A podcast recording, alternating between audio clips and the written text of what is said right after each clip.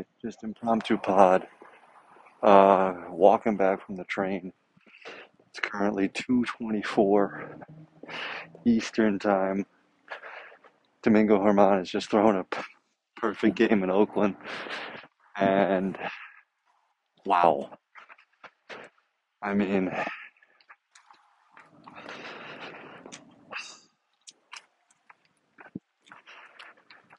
kind of loss for words with uh, everything that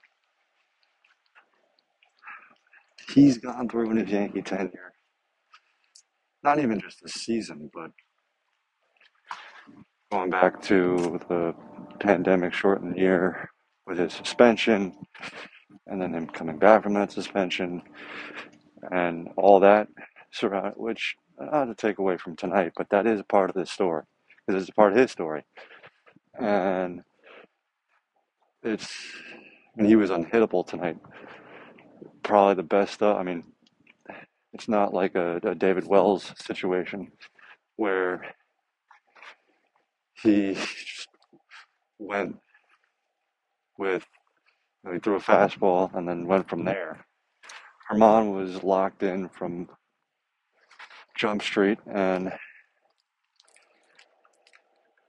you know, debating about, uh, with Anita about this on the air on 98.7. I don't know if Boone said anything to the club after last night's bad loss, and you know, we're the New York Yankees, we should play like it, sort of thing. Maybe he did, and you know, maybe Germán, with the passing of his uncle, said, you know, to the team before the game, you know, I got this one. I'm going to go out and win it. Not I'm going to go throw a perfect game, but I'm going to go out and win it. And the one thing I keep coming back to, and Anita and I were talking, we're starting to talk about this with Harv too, was I think this could potentially be a jumping off point for the Yankee season. And I know it's now June 29th as I'm recording this, but and tomorrow is game 81 for the Yankees officially. So halfway through the year, your season kind of starts. But that's kind of the trend, right? Recently in baseball is, you know, teams that don't really have good first halves hit a gear in the second half and then just get it rolling. I'm not saying the Yankees are going to go win the World Series, but they can turn their season around and make something of this that wouldn't normally like I don't think this is just going to be a blip on the Yankees season and we look back two or three years from now like we do with the Corey Kluber no hitter and say, Oh yeah, remember when that happened? You know, remember when Corey Kluber threw that no hitter in Texas? Kind of the blip on the radar of the twenty one season. A lot of people forget that it even happened. I don't think people are going to forget that Germán threw a perfect game, but you know, the last all three no hitter or all three perfect games, excuse me, in Yankee history happened during magical seasons. You know, Larsen's in the World Series, Wells in '98, obviously, and then Cone in '99. That could be a good omen for this Yankee team. Maybe they do win the World Series because when they throw a perfect game in a season, they're three and zero in such instances. And I know small sample size, whatever, yada yada yada. But it is pretty crazy to witness history and have your team do it. And even though Germán does have a troubled past, you do feel for someone who lost someone close to him a couple of days ago, and then you have to go out a few days after that happened a day after you cried your eyes out in the clubhouse, and the best night of your life professionally. You know, Yankees could probably win the World Series, and I think if you ask Germán what's better, personally, I think he would say the perfect game. And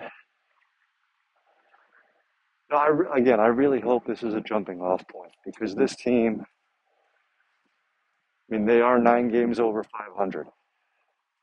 They are a good team. They are a playoff team. And this, and again, it is the Oakland A's. You are right about that. But when you beat a team like this offensively, and then you get a start like this from Germán, who has been, and I've said it all year, he's been the second best pitcher on the staff on a from a start to start basis from opening day on behind Cole. So maybe this gives him the confidence that you kind of saw from Wells in 98. And he was the second ace on that staff. And, you know, maybe maybe Nestor can be El Duque in some some ways, come on late in the year. El Duque was other circumstances and Nestor's an injury, but you know, different arm angles, different tempos, bulldog. I would want them to ball when I really need a big game for both. I mean, more El Duque just because of the history, but you know what I mean. And you know, I will have a podcast out on Friday, probably discussing this a little bit further. But I just wanted to hop on really quickly, do a impromptu kind of first real reaction because you know in the moment we were just kind of reacting. We didn't really have that much time when uh, when we went a little bit long with Anita, but you know, history in Oakland. Congratulations to Domingo Germán becoming just the 24th man in Major League history to throw a perfect game. And again, clarification from what I said on Anita's show, I mentioned that Matt Cain was the last person to throw a perfect game. It's actually Felix Hernandez in the same year of 2012, I believe in August of 2012 against the Tampa Bay Rays in Seattle. So my apologies on that. I'll clarify that once again. I will have a podcast again on, uh, on Friday discussing this a little bit further, going over some uh, NBA free agency day zero because of the legal tampering period on June 30th. It'll be a quick one just because of uh, some beach bash duties that I have to attend to. So that's going to be fun. I'm gonna. I hope to see a lot of you out there the beach bash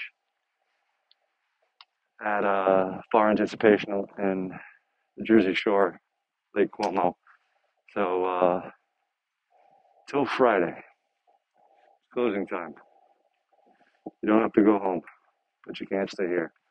Let's go Yanks. Peace.